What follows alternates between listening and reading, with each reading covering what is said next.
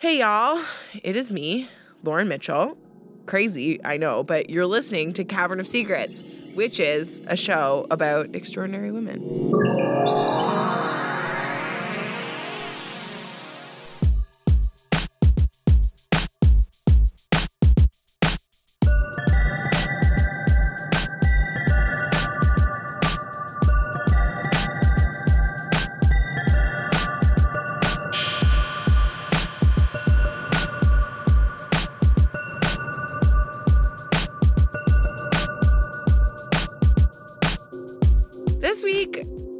To talk about something like pretty lighthearted. Gonna get a little more lighthearted maybe than the past couple of episodes. Um, I'm thinking about crushes a lot recently. It's because I have a crush on someone. So I'm like in that zone where I'm like, you know, thinking of like reasons to like text that person or like just, you know, like checking up on their like Instagram and their like Facebook and like any possible social media presence I can find, just to, like see, but like not get too stressed out if it seems like they're talking about people who aren't me, you know?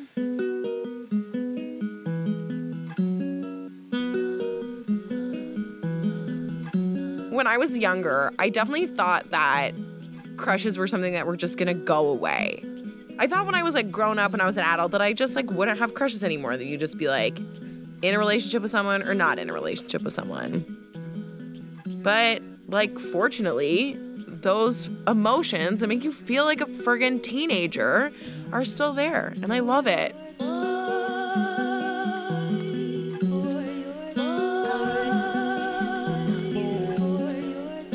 I haven't had a crush on someone in a long time, so this like newfound crush is like bringing up all these resid feelings for me.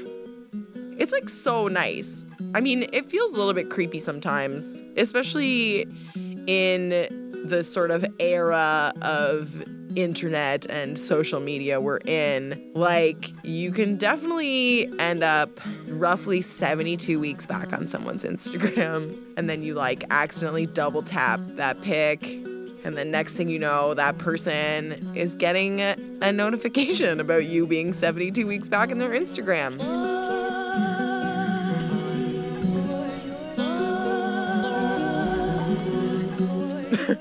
Which like is not uncommon, right? you guys are like 100% all have done this, right? Because I'm not talking about a friend, I'm talking about me. I've definitely done this. Um, but I think like it's flattering, right? I think I'd be flattered if like the right person got far enough back in my Instagram. Honestly, I'd be flattered if anyone cared about my life that much in relationships i always feel like i'm a little bit obsessed with like knowing the person that they were before i was around. And i think like part of that nancy drew-ish happens when you like have a crush on someone and you're just like what's your mom like? Like where did you go to public school? I need to know everything. And it's all just like endearing little bits of information that help you like build up these crush feelings on the inside I hope this is relatable. If this is not relatable, man, you guys, I don't even know. Can you tell I'm really deep in this? I'm like really in my feelings about this right now. I'm happy that these like nostalgic feelings still exist because as you get older, it sometimes feels like you get farther away from this is gonna sound so corny, but you get further away from like the really simplistic pleasures, like stuff that made you really happy when you were a kid or when you were an adolescent or when you were a teenager. Having a crush as an adult, it's like that same, like, sort of joyful feeling with, I mean, slightly less anxiety. I definitely have less anxiety around crushes now than I did when I was like from the age of like 10 to like fucking 18. You know what I mean? Now I'm like, I know how to deal with it.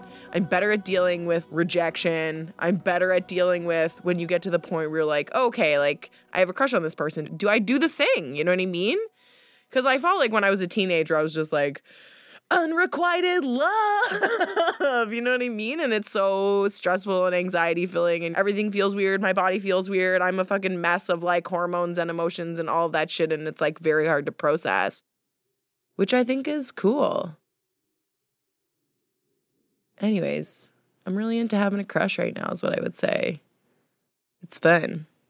It's fun. um, I hope you guys all have a crush on someone, whether it's like a romantic crush or like a friend crush. Friend crushes are fun too. That's how you make new friends, I think, as an adult, is you get like a friend crush on someone and then you're like, that's so much like easier, I think, than romantic crushes. Most people are like aren't gonna reject you for like a coffee or like a beer hang, you know what I mean? Or maybe they will. I don't know. um, you guys, our guest this week is extremely cool and a powerhouse of a woman. Her name is Carmen Aguirre. You probably know her from her first memoir, a book called Something Fierce, which won the Canada Reads competition for our American listeners. It's a Canadian thing. You'll be fine. um, she just came out with this book called Mexican Hooker Number One. Her first book was about her life as a Chilean revolutionary. And this book is sort of about the aftermath of that, how she turned multiple layers and levels of trauma into art. Carmen is amazing. I think you're really going to enjoy this episode. You need to go pick up her book. She is a brilliant, brilliant, brilliant writer. And I really hope you enjoy the episode.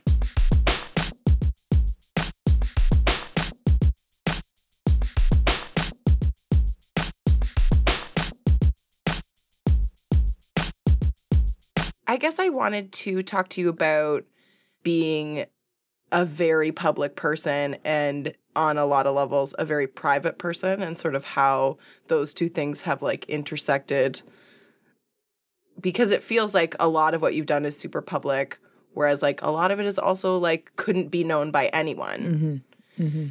am i making sense a little bit Yes. Okay. Yeah, yeah. The tension between the the private and Yeah, the public. yeah. That's a good question. I don't think anybody's ever asked that question. Thanks So- everything. Yeah, I mean, the thing about making art is that the most important character is always the audience or the reader, Mhm. right? So if you're not putting it out there, then you're basically not making art. yeah you're Yeah. or you're doing something in a vacuum Yes, yeah. So you learn that it's not about you, it's about the work, right? So it's not that I'm making myself public, it's I'm making the work public. And that is the point of art for people to witness it, to consume it, to feel identified by it, to get healing from it, or whatever it is that they might receive from the artwork being put out there. Is there like a performative aspect to sort of revolutionary political activism, do you think? I suppose there is. I mean, like, for example, one of the things that was very important for us when, when I was in the Chilean resistance during the dictatorship in Chile was what would we call it? You see, it's been so long and I'm Yeah. so old and I was so young. But um, we called it propaganda, I guess. I think that was the right word. Mhm. And basically, there was a wing of the resistance that was in charge of that, and that was that was all about performance, and it was basically about letting uh, the Chilean population know that even though we lived under this extremely repressive dictatorship that had the secret police was infiltrating everything and everybody, that it was possible to resist and that there actually was a resistance. So, what would that consist of in terms of performance? Uh, you know, people might get up in the morning in Santiago and on their commute to work, all of a sudden they would notice that many of the walls along the major avenues had fresh graffiti on them from the night before, basically saying, We are here, we exist, and we are resisting in the name of the movement. A movement which supposedly had been completely wiped out, according to the mainstream media. Stuff like that. Under that dictatorship, that's so like the performative statement being we are still here. Do you know mm-hmm. what I mean? Like that's quite profound and I think it has a lot to do with why people make art as well. I think a lot of people do it in the hopes that like 50 years after you're dead someone's going to read it or someone's going to see it and they're going to be like that person's still here in a weird Mhm. way. Mm-hmm. Yeah, yeah. In my case, I started making art. Uh, a lot of it was about creating spaces that did not exist, right? I come from a minority community, right? I come from the Chilean community in exile. We were political refugees. Uh, we were one of the poorest demographics in Vancouver when we first arrived there because we literally came with nothing. Yeah. You know, I grew up um, helping my parents work every single night, you know, going to do janitor work with them. And um, I did not see any of those stories or even anything remotely close to those stories on the stages in Vancouver Mm-hmm. and probably not in a lot of places in Canada when I was going to theater school. Yeah.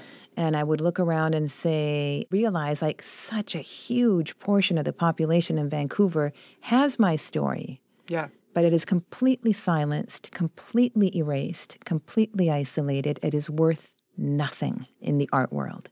It is worth absolutely nothing. So for me, it was about claiming spaces and telling stories that were not being told and which were also not believed. Yeah. Right? When I would venture to tell a story of my community in my theater school, quite often what would come back at me was disbelief. Wow. Um, even though, ironically, I think I say this in the book, ironically, the actual janitors who would clean the floors that we did theater on were Guatemalan exiles who themselves had been tortured. Yeah. Uh, but again, the disconnect between art, quote unquote, right? High art, and what that family's experience was so extreme that for me it was okay, I am acquiring a skill set by coming to theater school, which is a privilege that pretty much, you know, I'm one of the only people in my community had that privilege, right?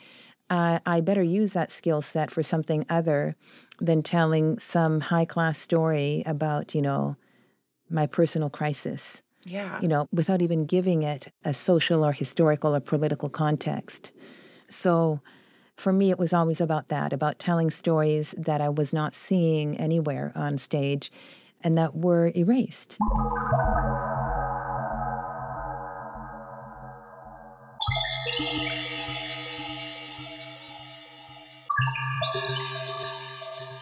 You know who Junot Diaz is? Yeah, I love Yeah. Junot Diaz. You ever yeah. read The Brief and Wondrous Life of Oscar Wilde? Yeah, yeah. I read that book and I knew so much about Haiti because I'd sort of Uh-huh. just done a lot of research about Haiti. And that book to me was like his footnotes and the way that he talked about the Dominican Uh-huh. was like putting another half of the story in into this thing that I already sort of know. Mhm. But the humanization of it is to me what makes it sticky.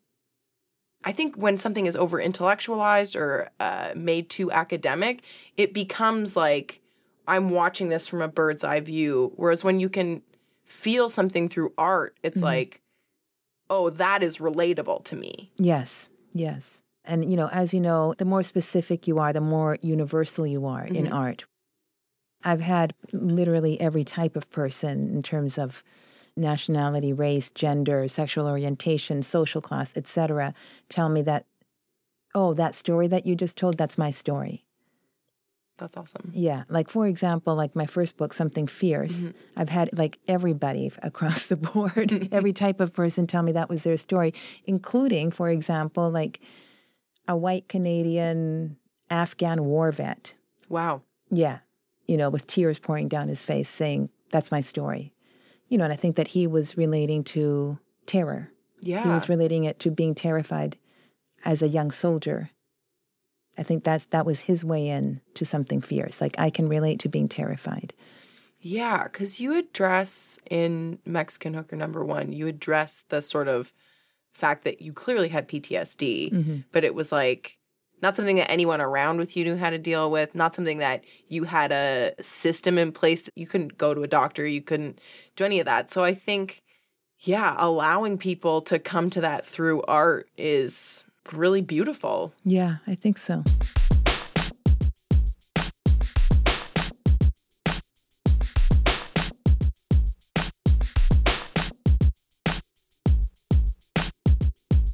Is Vancouver different now since you first sort of started chipping away at that very uh, white uh, scene in Vancouver? Is the Yes, it is. I mean, the change is always much slower than one would hope, right? yeah Um, so there's still a lot of work to do, right? That, in other words, you know, the companies that get the most resources are still, you know, pretty white, right?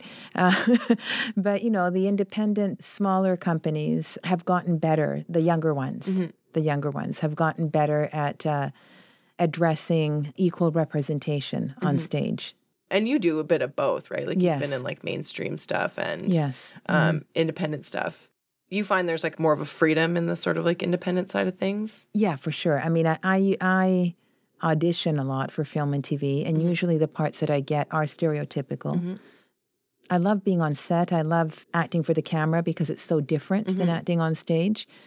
But it's not a space that Yeah. is for me, as it were. Right? Like- like, what am I trying to say? If in the theater scene in Canada, so for example, Canadian Actors Equity Association, our union, conducted a census last year, and for the first time in its history, it it asked its membership questions. I'm paraphrasing because I don't remember the exact wording of the questions. Questions like, "What is your race? Yeah. What is your gender? Yeah. What parts do you get?" And the findings were really quite, you know, disturbing.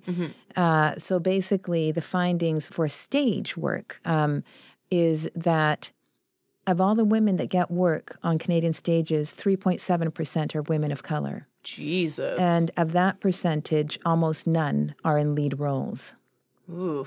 And the film and TV industry is worse. Oh, God. so, Jeez. yeah, it's still all about space and all about uh, representation. And all about whose story is being told and from whose point of view and through what lens. God, that's so bleak. Yeah.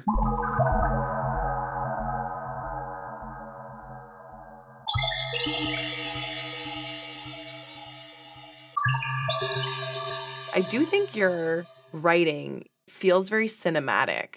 I get sucked in to the story and like forget that it really happened to you. I'm like, oh no, this is real. It happened to like a real person. Um, and I wonder, do you think that's because of your theater, playwright, acting background? Do you think you just have sort of a Yes, I'm pretty sure it is. Yeah. Yeah. I mean, as far as I'm concerned, playwriting is one of the hardest forms to write in. It's probably akin to poetry because it's so taut and it's and you have to be so economical. Um, and it's all about what's at stake. What's at stake? What's at stake? And there has to be something at stake from the very moment that the lights go up. yeah? And what's the present tense? What's happening right now in front of the audience? What is happening now? It can't be about the past, it has to be about right now. So you have to have very strong themes when you're playwriting, and you have to have a very strong super objective for each one of the characters. You have to make sure the characters never get what they want, otherwise, there's no conflict and there's consequently no play. So, all of that, which uh, is very hard to do in dialogue form, and you know, you have to write, you know, 50 pages of dialogue to come up with maybe between one and five that you keep, Yeah. right? All of that practice has really, really helped in prose writing um, because I know exactly what my character, which in this case is me, wants to get, and I know that she's not going to get it. Yeah. It's about structuring the book in such a way that the reader will want to keep turning the page, right? Um, and so for me, that's always the hardest part, right? Because as far as I'm concerned, that's also the hardest part of playwriting is the actual structure. So with this book, you know, my brain exploded like it usually does um, when I was trying to structure the book. You know, at the, the final draft wasn't about the content; the content was all there. Yeah. It was literally about, okay, I moved this piece over there. Oh, the whole thing fell. Yeah. Okay, let's start again. Let's move it over there. Oh, the whole thing fell down again. And I did all that over a four week, like that, stru- the final structuring. I mean, the structure was pretty much there, but it needed fine tuning. I did all that over a four week period in Greece last summer, where I locked myself away in this room on an island. and uh, it was I didn't know a soul in the entire country, didn't speak a word of the language, didn't understand the alphabet. So when I walked down the street, and nothing could distract me. I was just in this bubble. When I was on the beach at night, uh, I couldn't understand a word of what anybody was saying. so it was like white noise. Oh, yeah. So it was almost like a 24 hour writing thing, right? Like Yeah. uh, when you're in this bubble. But yeah, there was one day when I I said, okay, I think my, my brain will now explode. When it was, I, I, I watched the clock and it had been 17 and a half hours. oh my God.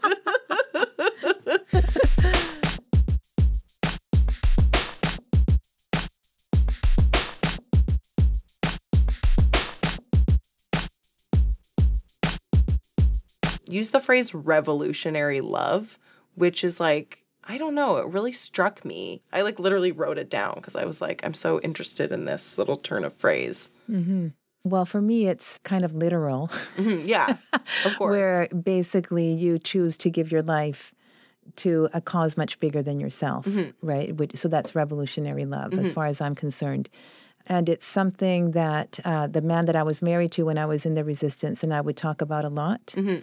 Right? That, um, yes, of course, we loved each other and we loved our families and we loved our lives, but that above all of that was was revolutionary love, um, and that that's what actually kept us together in Yeah. a way. Um, I don't know how else to describe it, really. would you go back to would you go back to being a revolutionary i know it's like a completely different time in your life now but is that do you still feel that like pull does it pull you in that direction Yes, I mean, if there was a situation in which um, I was asked to join a resistance movement again, I would. Yes. Yes. that's extremely badass of you But I mean, I mean, or even if we look at history, right? Like if I happen to be living in France right now Mm-hmm. Yeah. during the Nazi occupation, I would join the French resistance. yeah do you think you were sort of born with that inclination or do you think it's like part of your family like you talk a lot about your mom Mhm. um genetics probably not the word i want to use but do you think that's like been passed down to you I think so. And also, it, it does have to do with the fact that we were expelled from the country when Yeah. I was, you know, um, I guess I was five. No, I was five when the coup happened Mhm. and six when we were expelled. And that marks you forever, Mhm. right? And to see my parents suffering the Mhm. way that they suffered in exile and to see my whole community suffer the way they suffered. So I think it does something to you as a child yeah. to experience exile as a child yeah. and to see uh, the adults around you completely destroyed, Mhm. completely, completely, completely destroyed, and in some cases, uh, physically as well, because many, many people in my community, the people that I call uncles and aunts, were coming directly from the concentration camps and had been severely tortured, and they were all very young. yeah Right? Like some of my uncles and aunts were literally 17, 18, 19, right? Coming directly from the concentration camps alone. And of course, being taken in by, by the Chilean community. But um, it was through them and through my own experience that um, I really, really understood from a very young age um, what I wanted to do with my life, which was to fight for a cause that would change all of that, right? And I'm not talking about civil rights in terms of obviously, you know, you have the right to not be tortured and put Yeah. in a concentration camp, right? Um, but also like the basic human rights that all these people were fighting for, which Yeah. was, you know, the right to universal health care, the right to education, the right to shelter, food, water, etc. Um, which is what the socialist government in Chile was addressing when the coup happened.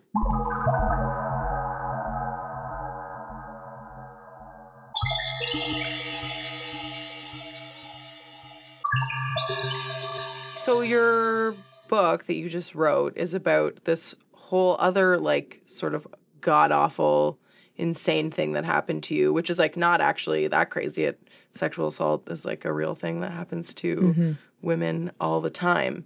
Um and at, especially at the beginning of the book, it's like this sort of unspoken thing and theater school of course like helped you sort of start to work on it. Mm-hmm. But i'm interested in the process of you starting to write this second book and it sort of like ended up becoming about the rape. You wanted to write about becoming like a writer and an actor right mm-hmm. Yes. So basically, like I knew that the theme of the second book was going to be healing from PTSD. Mm-hmm. It kind of had to pick up where Something Fierce left mm-hmm. off because when when I did the book tour for Something Fierce, so much of the questions that were coming from the audience and from journalists as well were two questions. If I were to distill it down, right, to Yeah. two questions. It, one was, how did you recover from that level of trauma in terms of feeling chronic terror, like living in a state of chronic terror? How, how do you actually heal from that, Yeah. if you do, Yeah. right? And how did you find meaning in your life after that? Because having a life so full of meaning when you were a youth Mm-hmm. and then losing all of that, like how, how, how did you, Yeah. how do you find something meaningful again? That, Yeah. that how, how could anything ever compare to that? yeah those are the questions that I wanted to answer in the second book, right? So the second question was the answer is through art. Yeah. Right? Through becoming an artist. And when I got into the theme of healing from PTSD, I was like, well, you do kind of have to address the other big trauma that you needed to heal from. Yeah. Right? Which was this rape when I was a child. Because that story is as much about the aftermath as it is about the actual rape, Mm-hmm. that will actually take a long time to tell, right? It's not just one passage, Yeah. right? Uh, so I realized quickly that that would have to be the spine of the book for various reasons, Mm-hmm. right? So structurally, I think it works. Yeah. Also, you can almost use the image of having to go to the, not having to, but wanting to go to the parole hearings every two years Mm-hmm. for the last 21 years, which is more or less when the book starts, more or less. The image of a spine actually comes up, like revisiting it every two years, every two years, every two years. And also, and you know, I use the image in the beginning of the book of the rape being part of my northern narrative as opposed to my mm-hmm. southern narrative. And so when I was in the south, I could keep that in the north and it was it was just like a satellite orbiting out in space until it crashes into me. Mm-hmm. And then when it crashes into me, I use the image of the kaleidoscope, right? That when you're looking at it, uh, the images keep falling into each other. So I wanted to um, evoke that. Yeah. It's interesting that you like almost compartmentalized your trauma. You know what I mean? Like this trauma belongs to this part of the world and this trauma belongs to this part of the world. Did you find that when you came back to Canada, you sort of were like, okay, well, then this trauma stays in the South? Was it sort of compartmentalized in the reverse, I guess? Yes. Yes, mostly because, um, first of all, with the mainstream, I would never ever speak about it because I would be literally disbelieved. And also, you know, people would be clueless as to what to do with that story. Yeah. right. And also within the Chilean community, it wasn't spoken of for security reasons Yeah. as well. Right. Um, yeah, that was like, okay, that's the Southern narrative, leave it over there. Um, it is sort of crazy to me. I think because when I was in university, I had a professor who, because I was went to university in sort of a post 9-11 situation, he always talked about September 11th as the uh, day that Allende was uh, murdered. And so I've met people from uh, Chile who are astonished that I know uh, who Allende is, like that I know that he was killed September 11th, 76. Is that the- 73, yeah, 73, 73. okay. I'm always off by a couple years, but. And so that's interesting that the community was like, no, we can't really, we got to shelve this. And then other people were like, I don't even know what you're talking about. To me, like the sort of narrative of what happened in Chile is like probably one of the most heartbreaking things. I mean, I'm a bit of a, and when I say a bit of a, I'm a pretty left leaning individual. So for me, that is like, that stands as one of those things where it was like, we could have had it. You know what I mean? yeah. It was there.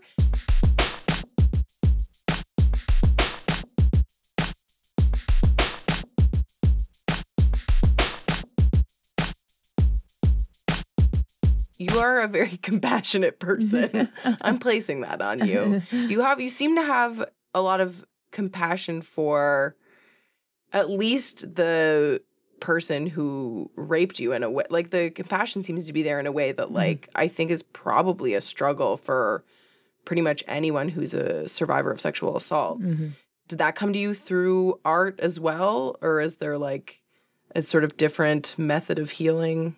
I mean, I did an actual healing work, right? So I did years of therapy. Yeah, well, yeah and body work Mm-hmm. right and um you know it's it's when once you really understand the level of violence that men are subjected to Mhm.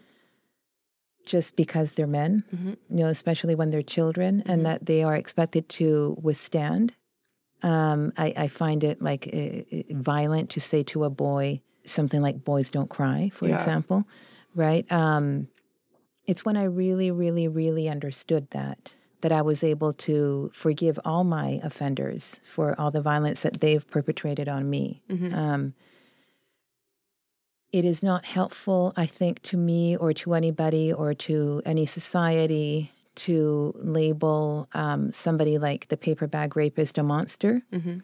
Even though he did, by his own admission, rape hundreds of children at gunpoint um, and psychologically tortured all of us.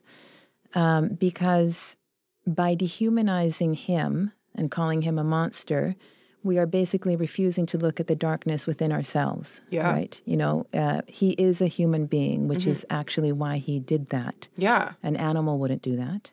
Right? so, um, in other words, we all have the capacity to do what he did. Right? So, it is much more helpful to me, I think, and to society at large to see that he is a complex human being and to see that a victim such as myself is so much more than a victim. I do not identify as a victim at all. Yeah. Um, and that there is uh, a lot of complexity in being raped as well as a child. Mm-hmm. Yeah, Yeah. yeah. Um, and I think there's something to be said too about, and you touched on it, that sort of structural violence inherent within sort of structures of masculinity, the sort of like patriarchal society we live in, and people love people love to pretend that we didn't build this system. Yeah. Or that hunger is some kind of natural phenomenon. No, hunger Yeah. was built by us, actually. Yeah. yeah. And for me, it sort of maybe aligns a little bit too with your like fighting against the systemic oppression, mm-hmm. the built in political oppression that existed by law in Chile and in mm-hmm. lots of places mm-hmm. all over the world. And it's like when it's obvious, or not even when it's obvious, but when it's perpetuated against one guy, against a group of people, it's like, how is that different than the sort of way that those systems of violence like fuck with an individual and then that person sort of perpetrates that harm onto others. Mm-hmm. Yeah. Yeah, we got a lot of healing to do as a society. Yeah, I think so. Yeah.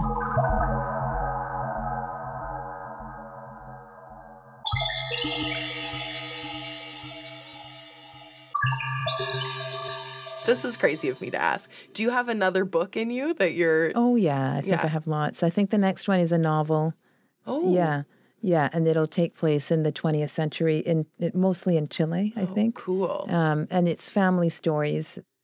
I think the spine of that one will be these uh, characters based on my three great aunts who make a very, you know, short appearance in something fierce. And um, they are um, ultra right wing ladies Interesting.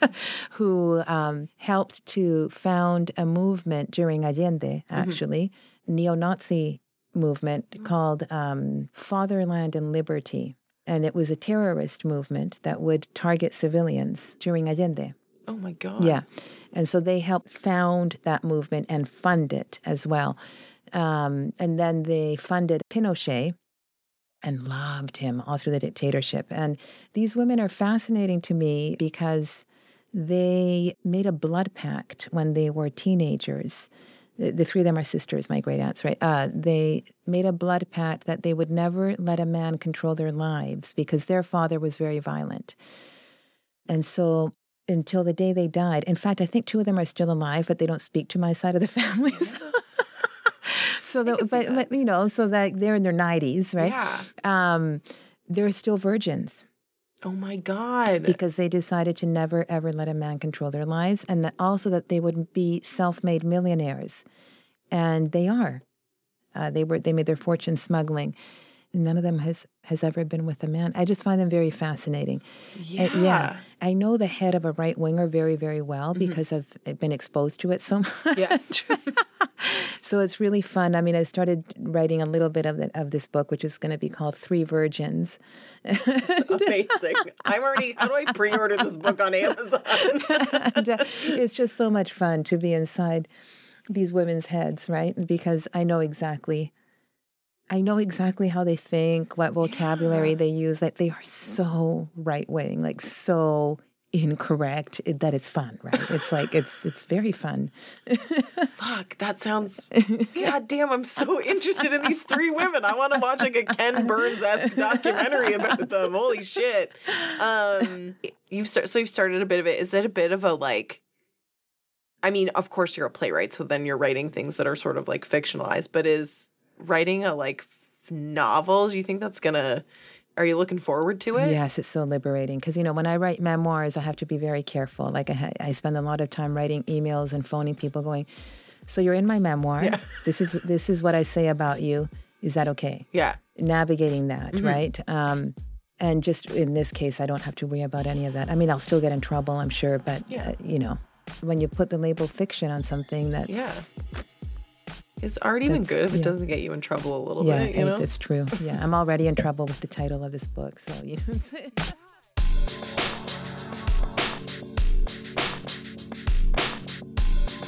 Thank you again to the incredible Carmen Aguirre for coming through. What an amazing woman. So glad to meet her. Cavern of Secrets is brought to you by the fine folks at Hazlitt. Oh my God. It is, in fact, hosted by me, Laura Mitchell. I'm still here. Uh, our theme was made by the wonderful Bianca Giulione. The show is produced by the wonderful Anshuman Iddamsetty. You can find us literally all over the goddamn internet iTunes, Stitcher, SoundCloud. It's crazy. You can also find us on our website, cavernofsecrets.com. And if you like, you can follow us on Twitter. It's at Cavern of Secrets. If you like us, if you like what we're doing, please rate and review us on iTunes. Please validate me in my time of need. Uh, it is super important. Seriously, all the stars count. All the nice things you say count. I mean, you can say bad things too. Like my ego isn't that fragile, but you know, it's all love here on Cavern of Secrets. uh, and finally, one more time, just so you remember me, I'm Laura Mitchell. Thanks for tuning in. Bye.